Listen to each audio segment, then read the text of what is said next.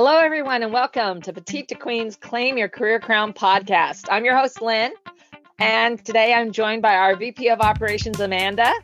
Hey, everyone. And our very special guest, David Shar. So, uh, for David, help, welcome, welcome. Thank you so much for having me. I'm so happy to be here. I we are thrilled. And so for everyone who hasn't doesn't know, David is an organizational psychology consultant. Okay, he's a keynote speaker, a trainer, and researcher specializing in building meaningful work while preventing burnout. Which I mean, man, how important is that? He helps businesses with their leadership and culture, a large part which regards diversity and inclusion. Today, we're going to be talking about how women face systematic challenges and how that's changing. Yay! and what role women will uh, can and will play in their own professional futures. So, David, we are so thrilled to have you um, here today and talking about this important topic. Thanks so much, Lynn, and thank you all out there. Um, I'm really excited to be here. Uh, what a cool opportunity. Well, we are, this is such an important topic, and I know Amanda and I are thrilled to have this conversation. Uh, before we get started, for anyone who's joining us for the first time, uh, make sure you don't miss a single episode by subscribing to Claim Your Career Crown wherever you get your podcasts. And while we're on the topic, hey, click all five stars and share the love. Thank you. Thank you. Okay, let's get right into this.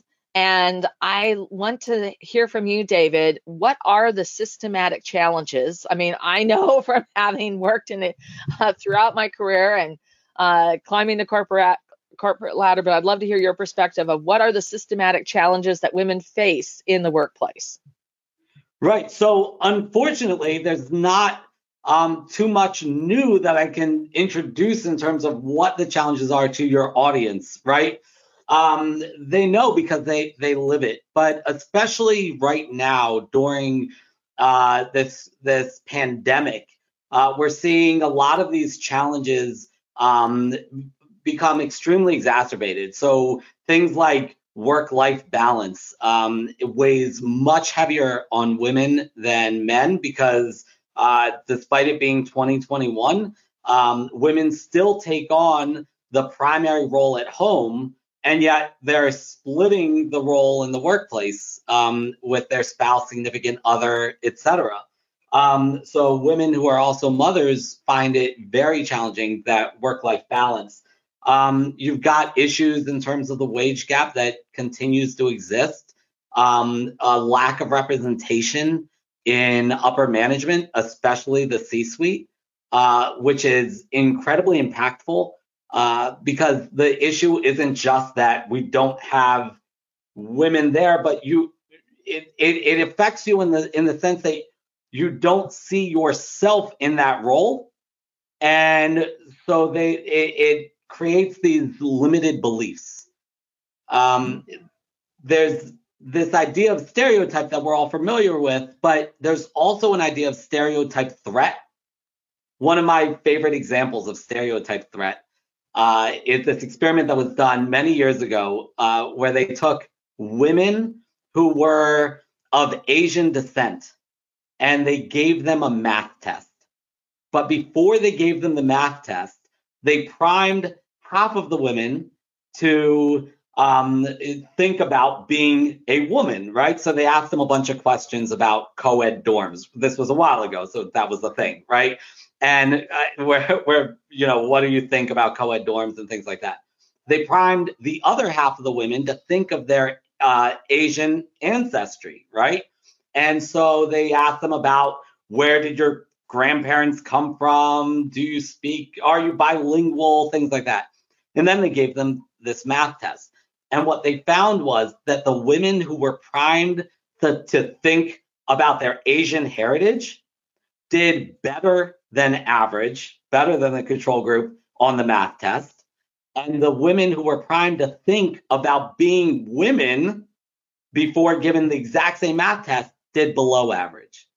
Because we have primed ourselves to think that yeah, Asians are quote unquote supposed to be better in math, and women are quote unquote supposed to stay away from STEM. And so thank God that's changing now, but it affects us. It doesn't, stereotypes don't just affect the way others view us, they affect the way we view ourselves. And so when we don't see that representation, that creates a really uh, challenging uh, experience for women in the workplace. Mm-hmm, that's true. I've heard yeah. about. I'm not sure about that specific test, but I've heard about similar tests where they um, test people on their math skills, and they, they they do something similar where they make the women think about being a woman, and it makes them perform worse. And that's just so sad to me that uh, that um, that entire groups of people have been told like, oh, because you're this, you're going to be good at this or bad at that. And I think it's just it's it's so toxic and it and it's amazing how much it actually affects us without us necessarily realizing that it's affecting us too. Mm-hmm. yeah it definitely infects our mindset. And uh, i i can see that you know from my perspective but instead i had a different i was sort of i had that kim possible um, sort of idea that i could be anything i could do anything and so for that, for my mindset, when I was as I went through like high school and um, I would be in the STEM classes, and I could tell as we got further and further along in math, you know, up to calculus, the the amount of women in those classes definitely dropped out. And um, I was in, um, we had, we were lucky enough, we had like this engineering, um, pre-engineering program, you know, at my high school, and there were only two women, girls, you know, in that class. And uh, you would often get stuff like, well, you know, why are you even taking this? And it was like, yeah, it's fun. It's cool. I love it. And, um, but you have to have that, um, like I said, that Kim Possible um, or the Captain Marvel, that mindset that, um, you know, I'm not going to be labeled. I'm going to be able to do this. But for so many of us, we are trained to be quiet, um, sit back in the in the back seat and you know and and be polite. And that type of socialization really hurts us at work. Yeah my wife my wife is a first grade teacher. She swears to this day that if it wasn't for a specific teacher in middle school or high school maybe even elementary school um who i guess it was maybe middle or high school um, who discouraged her from continuing on in the STEM classes. Hmm. Uh, she she swears she'd be a doctor today. wow. Yeah. That's crazy. So, how does diversity and inclusion play a role in these challenges that we've been discussing? Yeah, so you know, I think uh, as a society, we're getting much more aware of diversity for sure mm-hmm. and much more sensitive to diversity. Um, there are enough of us talking heads going around telling everybody we need to diversify our workplace, right? And so we're becoming more aware of diversity. I don't know fully. I don't know that we're fully thinking about diversity because when we think about diversity, we're thinking about your sex, your gender, your skin color. Um, and we're not thinking about the deeper levels of diversity, right? Diversity of thought, um, and that feeds into this idea of inclusion, which very often gets dropped, right? So what we do is we open the doors for diverse individuals and we say, we need more women in here. We need more, um, you know, black and brown workers and we're not diverse enough. And let's, right. And then, and then they bring people in and then those people don't feel like they have a home there. They don't feel like they have a voice there. They don't feel like they are valued there. So as the uh, people in the office might becoming more uh, might become more diverse, the experience and the culture of the workplace remains stagnant. And so if you're a woman coming into let's face it, many, many, if not most of of these work cultures, these organizational cultures are masculine at their core. And so if you're a woman, you need to go closer to that side of it, right? So I'll come in and I will be more masculine. But what if you are more feminine, right? And what if you are um, you know, a nurturer at heart and and this and that's what you value and that's who you are. if it doesn't exist within the organization and your voice isn't valued, then you're not gonna you're not gonna continue at the organization. And if the organization isn't built, if our like business world had been built by women, you better believe we'd have better answers for maternity leave and work life balance and and and uh, you know the the work the work world would potentially be a softer place, right? In a in a lot of in a lot of ways and value different things, but it's not. And so we continue on that path. So women are under the impression that if I'm a certain type of woman, I can make it, or I can fake being that type of woman. But if I'm a different type of woman, then it's just not made for me. And so they enter, they don't feel engaged, they don't feel valued. And what happens? They exit. Yeah, no, I think there's an, that point about diversity of thought. Why it's so important in business is that you can bring in these alternate perspectives and points of views, people who look at things from a different angle. And when you do that, you get to see almost like a three dimensional uh, problem or issue or opportunity, but you get to see all the sides of it. And that then you can actually create a stronger and better, you know, like whatever it is product, service, you know, the outreach that you're going to do, um, because you've seen those other sides and angles and you've thoroughly, you know, sort of considered and vetted them. And it can also really help you, like with um, risk assessment, because if you aren't bringing in those different thoughts um, and different perspectives, you can miss something because of your own blinders. And I think that's one of the most important reasons. And when you see companies that have really aggressively per, uh, pursued, you know, that that culture and of inc- inclusivity, inclusivity. I don't know. I can't even say the word. It's terrible. Um, yeah, but they've had so much more success, you know. And uh, you even look at uh, the few companies that are led by women, they perform better, or women who are in really high level of management positions. And it is that transformational piece so that whether it's men or women, we can really and wherever we come from if we have purple hair and tats or you know uh, you know our skin is green i mean we've all come together and you know those different perspectives help us really uh, identify critical gaps that we wouldn't have seen without that input. Yeah I, I was working with a law firm that had all of these opportunities for they were they were actively trying to get women up into their senior levels.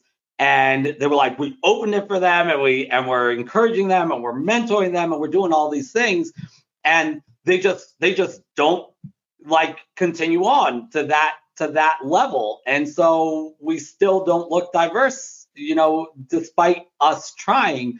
But the question is uh, you're trying to make you know the what's the saying the square peg fit into the round hole right? So you're you're trying to encourage them yeah it's going to be great it's going to be great but it's still a very specific um, environment. And yeah. if women are more prone to value that work life balance well you know senior senior leadership within a, a law firm within many businesses don't necessarily um, uh, implement a structure that that shows that they value that or or allows for that. Yeah, and so, no. Yeah. Right. And so so there's this model known as the ASA model, which is attraction, selection, attrition, which means our businesses, and this is true about development as well, our businesses um, attract people that are similar to the people that are there. If you don't see yourself there, you're not even going to apply, right? And then we select people who are similar to us. They they have to be the right culture fit. And I think a lot of people get it wrong what that means. And then um, if they are selected, they somehow were attracted and they somehow were selected in. If they're still not quote unquote the right fit, they're going to self select out or be cut out, or they're just going to be, you know, just they're just going to exist instead of thrive within the organization. Yeah. I mean, all of that is is is absolutely. I, I singing to the choir here. It's really uh, great points, and and law firms specifically because you know the they to get into those levels, they're expecting you to work unbelievable hours, um, where you basically have enough time to go home and sleep. I mean, uh, and that's so one way to break that is women have started their own law firms, you know, so that their law firms are structured differently. Um, and that's one reason why more women have started other types of businesses as well. So they can structure it so you work a 40 hour work week and you get the rest of your life. so, um, but let's sort of segue into the gender wage gap. And, um, you know, I know that there's been a lot of work to achieve pay equity, but, um, you know, there's a lot of different issues that we go that go into this and to fix this discrepancy. And, you know, with your and STEM, those are much higher paying jobs. Um, my daughter is actually an aerospace research engineer. And um, as she went through her courses at college, she never really paid attention to it until I asked her as a senior that she realized that they had gone from parity about 50 50 when she started the program to about 20% of women graduating in that that area. And some of it was also even counselors. One of her friends, the counselor said, Well, you should just change your major and just exit out of this. Hmm. And hmm. it was like so defeatist, right? Instead of how can we make this successful and how can you make this work? And um, and even now, I mean, she works where there's not that many women, right, in these types of roles of doing, I mean, literally rocket research. And so those are much higher paying jobs on much higher paying jobs. And so that directly impacts um, discrepancy in wages. Women take time off for to have a child and take maternity leave, and they that literally that uh, impacts them every time they have a child because it pushes them down where, where men have continued to grow and to move forward. And also the perception of women when they have children um, is that oh you're leaving work early to go to daycare or something whereas if a guy is doing it like to take his daughter to her softball practice the perception is oh wow what a great dad not mm-hmm. that you're slacking off on work and that impacts women being able to rise in the corporate ladder. And then there is the situation where many companies um, when you get your first offer women don't negotiate. They don't try to get as much and they don't have parity. They don't have transparency. Um, I know that when uh, Obama had that initiative, uh, like over 120 companies or something signed on to provide that transparency and to actually publish the, the wages for like positions. And it's down to like 16 companies that still do that every year and they publish and that they've created hard rules. If you, this is, you know, if you start at this position, this is the pay you know and this is the benefits because um, rather than letting men negotiate better and women take less they take the first offer they start at such a much lower level and i feel like that type of transparency and um, from the businesses is so important because not just the big employers but small employers so that everyone gets the same i mean and that um, for you know the position that they're in. Anyway, I'm sort of singing to the choir here. I sorry, David, I, I stole your thunder, but what can we do differently to fix this discrepancy? I'm going to toss it to you. No, I think I think you come up with so many great points, and they all have such a have such a huge impact um, on that gender wage gap, and it complicates things, right? Because we say, you know, when we're talking about about women don't negotiate. Well, why is that my problem, right? The employer might say.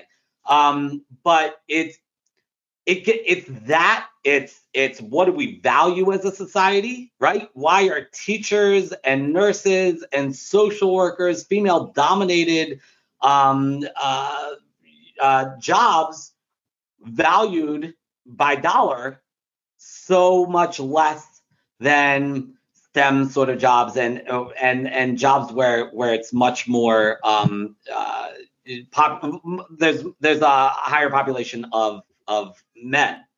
So it, it's all of these things, and I think when you get down to what um, what role we can play in that and how we can fix that, we being women, sorry, I'm mansplaining here, but but one of the one of the ways that we can that that women themselves can sort of uh, overcome this wage gap is what I've, I've you know a lot of people will say that that women and people from minority groups uh, suffer from imposter syndrome uh, more than men. I, in my experience, that's not true. I I have a um uh, a friend who's a who's a judge about to hit retirement, and uh, so peak of his career, about to hit retirement, and he has a recurring nightmare um, that uh, he's in the middle of court. Somebody comes busting through the door and says, "Hold everything! What your LSATs were actually switched with somebody else's, and you should have never been a lawyer, let alone a judge." And they drag him away. Right? That's very much the imposter syndrome in a male judge at, at the pinnacle of his career. I think that men are better at faking it and better at pushing yeah. back at it, and they deal with their imposter syndrome in a different way. Yeah, uh, they mask so, it. Yeah, they right. mask it. Right, and so and so women won't uh, won't exaggerate on their resumes. Men do. Women won't lie on their resumes. Men do, and I'm talking averages here, obviously. Um, and when it comes to the negotiation, women will say whatever you think is fair, you know, or sold, and men will be like, I deserve more. I don't think the men actually think they do often, but I think that they're sort of primed to do that. Like that's sort of what you do. That's how you overcome imposter syndrome if you're a man by completely denying it and, and being boastful. Whereas women deal with imposter syndrome in a very different way. So understanding that imposter syndrome is universal and not just among women, um, oh, I think yeah. is a really important piece. It, it is. It's so true. I mean, we actually have a course on overcoming imposter syndrome. And uh, and it is. I mean, the research is that men and women experience this, but they do. It manifests differently, or they um, how they manage or or learn to overcome it is different. And um, and even for men, there's a side for them where if they're not tapping into that, you know, that emotional wealth that they have available to them, that women tend to do a better job at tapping into, that affects their health. It affects, you know, their relationships. It affects um, so many things in their the quality of their life um, that they're also being held back in a different type of way. Um, and I, I just think that this is a really good point that you made. We also, I know that Amanda um, and has done research on that when women go into a field, start going into it heavily, like veterinarians, um, you mm-hmm. saw the wages drop once mm-hmm. because now there's, you know, because of that parity. And then when you see men more aggressively go into nursing, you can see you know sort of the it, you know that that boat floats up you know the, the, the tide rises mm-hmm. and um, it's definitely that um, you know that perception of the quality of work and also um, whether and it's still just so predominantly gender based on the value of the work that's being delivered. Right yeah. and sorry go ahead amanda. Oh yeah i was just going to add on to what, what lynn was saying about um, that research that we did for an article a while back. Um, it, it, it proves that different jobs are not inherently valued more or less than other jobs. It's about who's doing the jobs and like seeing um, these different jobs that like this one that starts with more women. When more men go go to that job, it suddenly starts paying more. And a different job that's paid well, when more women start going to that one, it starts paying less. And so it really does kind of drive home that point that these are not inherently valued jobs. It's about who's doing them. Yeah. super, super interesting. And and even when we overcome our own imposter syndrome or or as women learn to mask it, the issue is also, as Lynn pointed out earlier, when men and women eh, um, uh, you know, use the same sort of behaviors, exhibit the same sort of behaviors, they're seen differently. So mm-hmm. a man is seen as assertive, whereas a woman is seen as bitchy, if I can say that on here. Um, and and there is a very real discrepancy um, and a very a very clear reason why black women are are find themselves um, with more discrepancy here than than than women in general, and typically are the ones who take the brunt of most of this because for whatever reason there is this stigma of the angry black woman, and so when a black woman is assertive, they're punished by society for it, mm-hmm. and so so it's not just about managing our own behaviors and our own thoughts, but it's it's working within the realm of of the other people's behavior or the other th- people's thoughts and and and um and trying to trying to manipulate the situation where you can get ahead without triggering these things but is that fair to ask of anybody first of all and second of all then you're not being authentic and now we're back to the inclusion piece right mm-hmm. yeah it is so Right. So it has to be it has to be systemic change, but it happens drip by drip by people by people saying no, this isn't normal. No, we need a change. Mm-hmm. Yeah, and there there is definitely uh, a double-edged sword um, for women in, in, the workplace, and especially as you move into leadership roles. Um, and you know, and um, I, I have I believe I have an article, Amanda, just so much, so much content, so little time.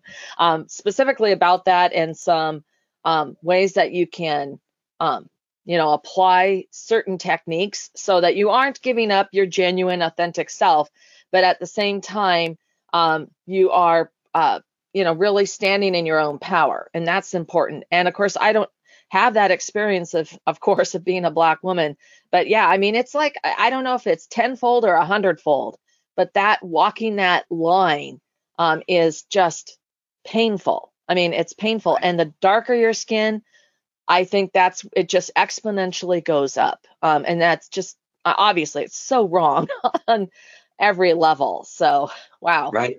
And and mm-hmm. I would say that for um, people on the other end, the people who are hiring, who are making the promotion decisions, the right answer here is to pull away from the emotional decision making. So often, you know, one of the most popular uh, methods, maybe the most popular method for hiring, right, for for selecting new employees or for selecting people for promotion is sort of this unstructured interview, right? So we sit down with somebody and we it's a get to know you, and every employer or manager uh, or senior leader that I've ever worked with has has described themselves to me as a really good people person or a really good judge of character.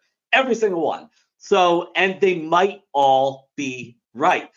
But what I tell them is that besides my wife, who we've been married 14 years, going strong, you know, every other friend that became a roommate in my life, we're not really friends anymore. Why? Because I'm a great judge of character. I knew we got along. It's, you know, it's great. We already have this pre existing relationship. What does that have to do with inviting somebody to move in with you, right? What you need to be thinking about and asking when you're selecting a roommate is do you party late at night? Do you pay your bills on time? Do you wash the dishes after you? Those are relevant. And so yeah. when we go from an unstructured interview and we go to a structured interview where we're actually looking at job competencies the knowledge, skills, and abilities that are that actually make the difference between somebody doing being a poor performer or an excellent performer within that role.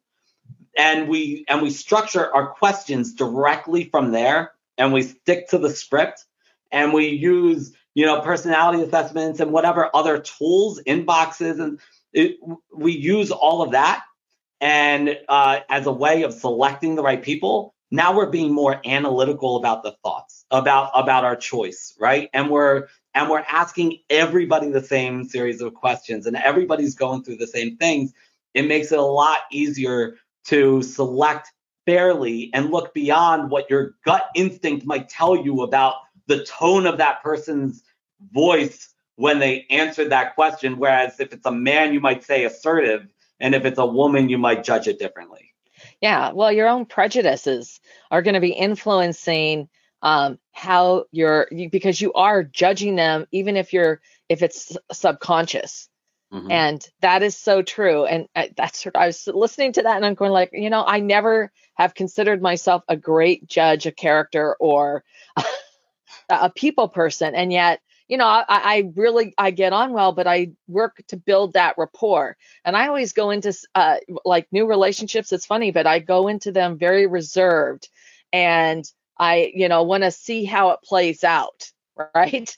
Uh, because um, I guess being in professional sales all my you know for most of my career i would see people who could do that and it sound like they're just incredible and wonderful but then you would see after the second and third and fourth and you know so meeting like okay that that that's just this this it's like a shield or it's like um, a magic mirror and what's behind that mirror is really quite different Right. Um, and to your point, those types of questions, and I think sometimes also asking people questions that are really different that causes them to either you want to see do they act offensively? Do they get aggressive? Do they get um, or do they pause and consider and then come up with a response?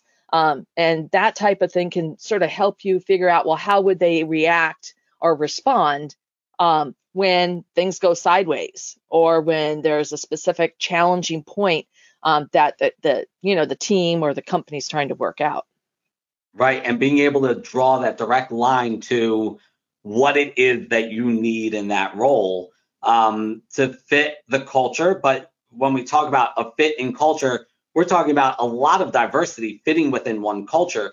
We can we can have diversity of thought, diversity of skin color, diversity of sex and gender. We can have all sorts of diversity that agree on on the core values of the company, et cetera. Um, and and so we can create a culture that is actually diverse and is always having like like a pull at each other and and sort of sort of um, disagreement, like healthy disagreement, yeah. and sort of sort of fighting it out to to come up with the best answers. Um, I think it's it's so important, but uh, but we need to tie the interview into what we're looking for uh, within that within that culture. Yeah, mm-hmm. definitely. So we've been talking about um, some changes already, but how else do you think things are changing for the better? And moreover, what can we do to stay on this path and even accelerate it? Yeah, so it looks like things have been changing for the better until COVID hit, and now you've got. Uh, I saw I saw a number recently. Um, uh, one of the big consulting firms, I forget which one, um, said found that like 20 to 25 percent of mothers are looking to leave the workforce now because since COVID hit, that's a scary number, right? Mm-hmm. Um, because people have gone home. And now, when they go home, it, whose responsibility is it to do the juggling if you're parents, right? Um, and unfortunately, uh, we're still in a space where so much of that, uh, an overwhelming amount, falls on um, on the woman, the mother, and and that's that's a real issue. So I think we're taking a little bit of a step back now, but I mm-hmm. think generally things are changing and they're because of people like you. Like this this organization right here um, women talking to women. And that's why my daughter said before i came on here she said dad you're talking to women about being women but you're a man. And i said i know honey there's a word for that. It's called mansplaining. I'll apologize to the audience. But but really it's important for for um, women to to get together and be a voice for and with other women. Uh, ERGs, employee resource groups, are are extremely valuable. Where where um, you can create these these uh, subcultures, these groups um, to talk about unique challenges amongst people who are similar to you. Um, we we have all of these different opportunities right now, and and they are being sort of sort of uh, um, uh, put in place in in, in a lot of instances. Uh, but we've got we've got a lot of opportunity ahead of us. Uh, once the C-suite starts changing over, and that's gonna yeah. take time. But once that starts changing over, and we have you know more than more than 25% of a, the c-suite much closer to 50% of the C- c-suite being women or at the rate that women are graduating from everything except stem programs right now right? I mean they're beating out men at every single level. Uh, pretty soon it's going to be over 50% uh, women in the C-suite, I believe. But um, we need to get there, and it's it's not an easy battle, but it's one that is being fought on so many levels. And I think that having that support, um, there was one study that found that women who had women should find a male and a female mentor. Because unfortunately the truth of the matter right now is in most organizations the the male mentor is going to be closer to the power core right? And so they can open doors for you. The female mentor is living your experience a, a closer experience to your experience and will have a better perspective on that so they tell you to to to seek out both a male and a female mentor um, there, yeah. there's so many things that are being done right now to get us closer to the goal and that's so true. I mean, I I had a, I was so lucky to have some amazing amazing male mentors. Um, but I did end up having a female mentor, and that was really helpful because she was in a male dominated industry like I was, and having some like that who could um, sort of listen to something and then bounce back, um, you know, her perspective and an idea that would help me look at something completely differently. But I will say that my male mentors were incredible. All of them had smart, capable, well educated daughters. I think that made a difference, you know, because they were looking for their daughters, you know, um, to, uh, you know, have their impact on the world. And they honestly, I they did not treat me differently uh, because I was a woman. And in fact, because of that, I was they uh, they I was promoted over and over until I did, you know, reach the sweet sweet, you know, and I, that was um, so impactful to ha- and also to have that different perspective because from a gender pers- gender viewpoint um, and i know that as a woman i adopted a lot of male colloquialisms um, in my conversation you know like we got to get this over the the yard you know the the you know the yard line. I mean, we got to score a touchdown. We got to, you know, this is going to be a hail mary. You know, whatever. I used a lot of sports type colloquialisms, but with a big male audience, they all got it. You know, and I still to this day use all those because that's just sort of my world I lived in, and it was a way um, to get a point across that immediately clicked. You know, mm. like this is the situation we're in. you know right. Mm-hmm. Right. Yeah. So, um, what do you think that individual female employees can do to ensure their success in the workplace? And on a related note, how much power do they have over their own careers despite these challenges that we've discussed? Yeah, so I think I think we spoke to this, but I think definitely finding those two those two mentors uh, is a great idea. Tapping in to resources um, you see them popping up everywhere. That that they're women seeking to help other women navigate um, uh, the working world. I think that that is it is essential. Um, having being able to see women who are doing great things in in the workplace, um, you know, having those mentors uh, those those sort of people that you look up to and and and uh, aspire to be like um, and and if ideally can even pick their brain on on different you know uh, issues uh, that that pop up along the way i think that that is absolutely essential uh, it's not all that needs to be done but um, and it's not going to be easy because there is the systemic stuff that's pushing back on you uh, but I think that any individual person can be extremely successful despite all of that. Um, and as a group, we all need to be looking out for um, women, uh, black and brown people, um, indigenous people, people who are um, not fully represented within the workplace.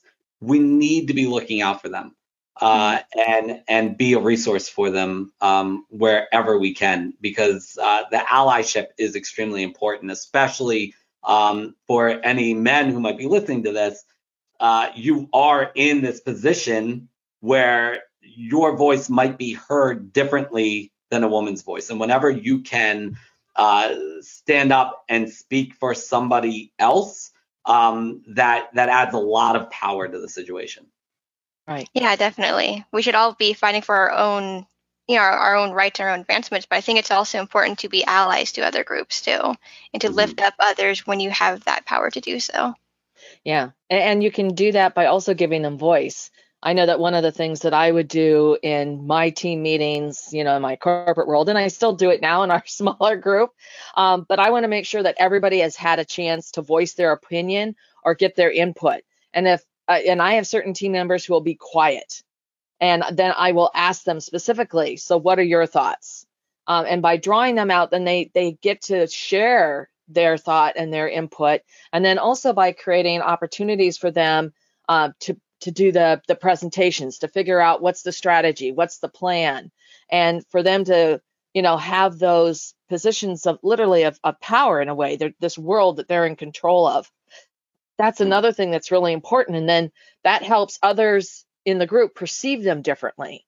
That they're a leader in this area uh, that they're uh, and so that that can be a way that we can really um, help one another. And for the men out there that's a great way to make sure that you know everyone in the group and that you're you're um and then you can also do side sidecar discussions with them about how you can bring that up and then say okay they had you know amanda had this great idea and suggestion um, so that way you're already validating it and say amanda will you share this with the team and so yeah. that's another way to let give them that you know th- that attitudinal shift right yeah there's uh in my master's program, I was with um, a um, a woman. She was she was a, a black woman, and you know we're all the heroes of our own story, and we're all perfect in our own mind.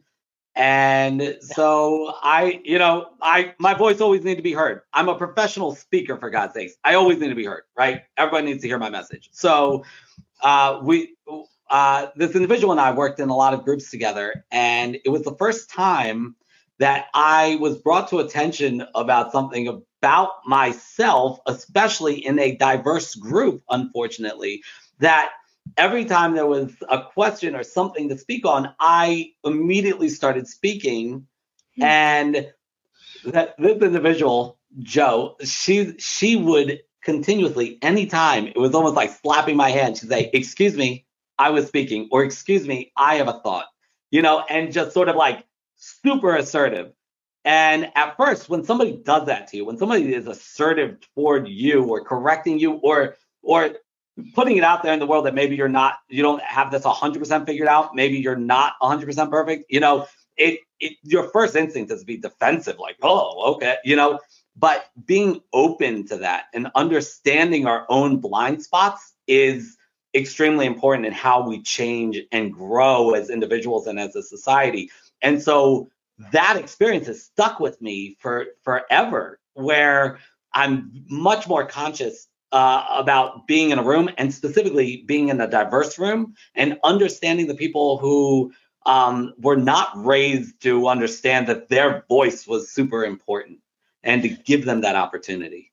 Yeah. Yeah, no, I mean that is that's what uh, really when you find a mentor, you want a mentor who is going to give you constructive criticism that's going to help you stretch your boundaries uh, and and grow um, both personally and professionally. Uh, obviously, I mean, if you're working with a professional, uh, a mentor on that professional career level, um, but there's also things that can help you too uh, in your personal life, to be honest. Um, but mm-hmm. that's so important. If you get a mentor who's only going to agree with you and be a cheerleader and never do the other side, the real work happens when people um, are pushing you to stretch a little, uh, yes. uh, to look at things differently, to consider something from an alternate perspective. Um, and, you know, so that sort of segues right here. So we're talking about finding mentors um, and um, how that's going to affect your career. So if we're looking into the future, we have our crystal ball. Um, uh, David, how do you envision workplaces? Um, what should they look like as we move forward, and what's our path to get there? And you know what's what are going to be the obstacles that we need to either go through over around or, or tunnel under yeah i think i hope uh, that organizations are going to continue to become more and more diverse, and that the conversation is going to continue to shift from diversity to inclusion. Uh, and you see this in so many facets. People are talking about neurodiversity now. You know, wait, wait, because somebody is, uh, you know, ADHD, we write them off as totally not conscientious. This person's not going to do anything right. And it's like, no, maybe they're extremely creative and and they have the energy and the passion, right? I'm guilty of having ADHD. And then and then um, you know, uh, people people on the autism spectrum, we just write them off like uh, mental disability. What and it's like, what? No, their brain works in a different way, and that type of diversity is extremely valuable. And so diversity at every level and like needs to be embraced but even more so, the conversation needs to move from diversity to inclusion, where it's not just checking boxes, trying to yeah. stay out of court and trying to stay in the good graces of public opinion. That it is what are we actually doing with that diversity? How are we valuing these people? Do we understand the assets that are within our organization and are we making the most of it? Or do people not even feel valued or safe enough to speak? Uh, so I think as long as we keep going down that path and closer to that that talk on in, uh, inclusion and equity and all of the other things that we need to do in order to make things uh, work better for us selfishly it works better for us as the yeah. organization yeah. and it also works better for society and for the individuals and i think if we continue to do that uh, we'll continue to make progress i feel very positive about about what we're seeing in terms of the growth. And I hope it's exponential growth because if we keep growing at this at the same pace, that's not something to be super excited about. But I hope it's exponential growth and that and that as we continue to grow toward more diversity, equity, and inclusion, that um, that th- that growth rate's going to speed up as well. Yeah. Wow. Yeah, All right. What a what a what, wonderful way to wrap up our conversation. Uh, and this has been an amazing discussion. Uh, and David, thank you so much for sharing your thoughts on how women can push uh, their organizations toward greater diversity and inclusion. Uh, and I know our listeners are going to want to know where and how they can find out more about you. Sure. So they can visit my website. That's a very impersonal way to do it, illuminatepmc.com. Don't recommend that path. What I do recommend uh, if you want information, it's great. But what I do recommend is reaching out to me on LinkedIn. Um, uh, LinkedIn.com slash IN slash David Shar. Pretty easy to get there. You could just search my name, David Shar, um, and continue the conversation. I'd love to hear, um, you know, as as a white man getting up and talking about diverse experiences within the workplace to an audience of women um, it's in my best interest to know what what the audience is actually thinking. And I'd love for people to reach out if they want to pick my brain, but also if they want to teach me something, I'd love to talk as well. David, thank you. Thank you so much. Um, and Amanda, uh, for this really incredible discussion today. Um, um, I'm so grateful that we had this chance to really go into this important topic. Thank and, you. Oh, sorry. yeah, no, no, go ahead. Thank you. This is this has been a really great experience, and uh, um, I, am very grateful that you invited me on here, and for all of your listeners who have stuck around to listen to me. yeah, absolutely. Um, and so, for all of you out there who are tuning in, if you have thoughts that you would like to share, you can leave us a comment in the comment section. We do love to hear your thoughts. And if you have a question or would like to suggest topics for discussion, you can email us at join the conversation at petitetoqueen.com. And to stay current on all of our insightful advice, um, a lot of things we referenced during this show, we'll try to link those um, in the post below. Um, but also our breakthrough advantages and those conversations women to women and how to succeed in the workplace, uh, please sign up for our weekly wisdoms newsletter at petitetoqueen.com and you won't miss out on any of that wonderful, wonderful, great content. All right. Thank you, everyone. Thank you, David. Thank you, Amanda, um, and everyone who tuned in.